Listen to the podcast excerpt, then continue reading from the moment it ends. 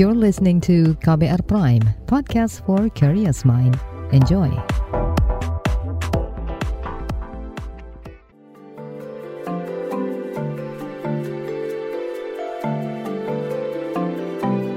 Saga, cerita tentang nama, peristiwa, dan fakta.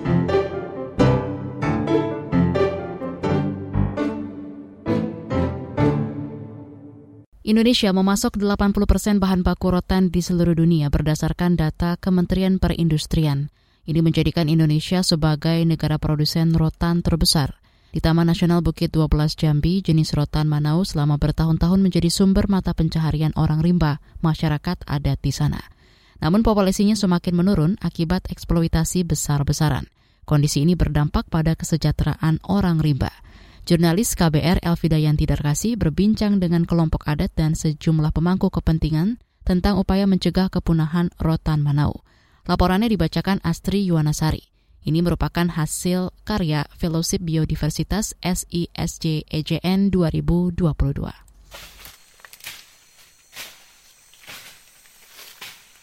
Hari sudah beranjak siang. Baru tiga batang rotan Manau yang dipanggul merosul ia adalah orang rimba, masyarakat adat yang tinggal di Taman Nasional Bukit 12 Jambi. Padahal lima tahun lalu tak kurang dari 20 batang bisa diperolehnya hanya dalam tempo 4 jam. Sulitnya mencari rotan tak sebanding dengan hasil yang didapat. Sebenarnya kalau reganya masih rugi. Sebab anu mano kalau nang dekat-dekat lah sudah habis. Adanya mano jauh ke dalam. Beteguh, sesama orang rimba juga susah payah mencari rotan bersama anggota keluarganya. Uh, kalau ngumpulin di dalam ngambilnya dari batang itu itu sekitar dua minggu dan melancir keluarnya tuh uh, seminggu kurang lebih tapi itu setiap hari bu. Dari pagi sampai sore itu ngelansir terus ngelansir terus. Yang lebih capeknya tuh bu oh tanjakannya itu tinggi tinggi bu sampai pinggang tuh sakit terus bahu di sini tidak ada rasanya lagi. Selama tiga minggu berburu, hasilnya bahkan belum cukup untuk melunasi utang ke toke atau tengkulak. Iya, paling satu orang dua ratus ribu itu minimal kurang lebih hmm. sih. Itu masih dipotong hutang? Oh iya, karena kan kalau kita kerjanya tuh ndak ada makan, modal, nah, ada modal, ndak ada makan. Jadi nah. utang dulu baru cari Utangnya utangnya berapa? Utangnya tiada. Utangnya 600. Orang rimba terpaksa meminjam duit ke toke untuk membiayai pencarian rotan. David adalah salah satu toke di sana. Satu batang rotan Manau dibeli David seharga Rp9.000. Namun kondisinya harus mulus, tanpa cacat, dengan panjang minimal 3 meter. Posisi tawar orang rimba lemah di hadapan para toke. Selain soal pinjaman, harga pun toke yang tentukan. Pemangku adat orang rimba tengganai besemen. Itulah gara-garanya udah bisa udah bisa berhenti orang kerja itu. Karena setiap terim tetap tekor. Jadi tidak bisa lah tidak berhenti kerja. Eksploitasi besar-besaran membuat rotan Manau langka pada 1996, Badan Lingkungan di PBB bahkan sudah menetapkan hasil hutan non-kayu ini sebagai jenis tumbuhan yang terancam punah. Padahal nilai ekonominya tinggi karena merupakan bahan utama pembuatan mebel.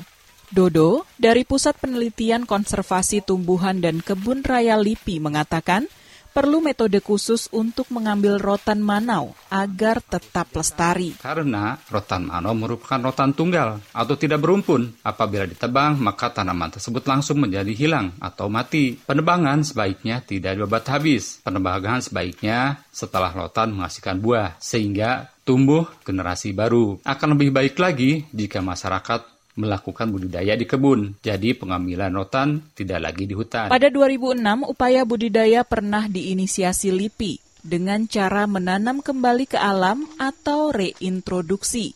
Taman Nasional Bukit 12 Jambi menjadi lokasi reintroduksi 600-an bibit rotan Manau. Namun hasilnya kurang memuaskan lantaran lokasinya tersebar dan bibitnya berasal dari kebun raya Bogor. Karenanya muncul gagasan untuk membuka lahan khusus atau demplot sebagai lokasi reintroduksi.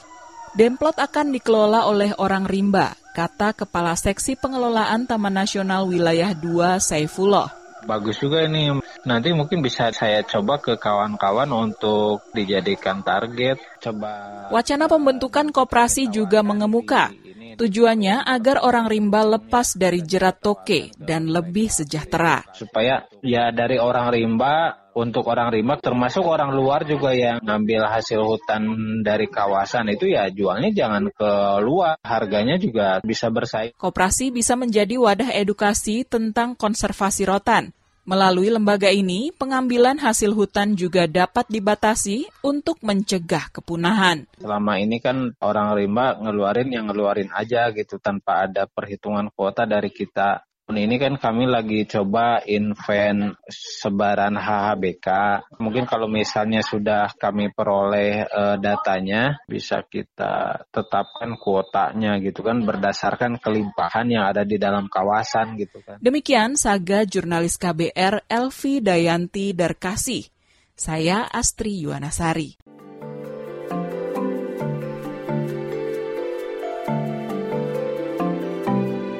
Saga, cerita tentang nama, peristiwa, dan fakta.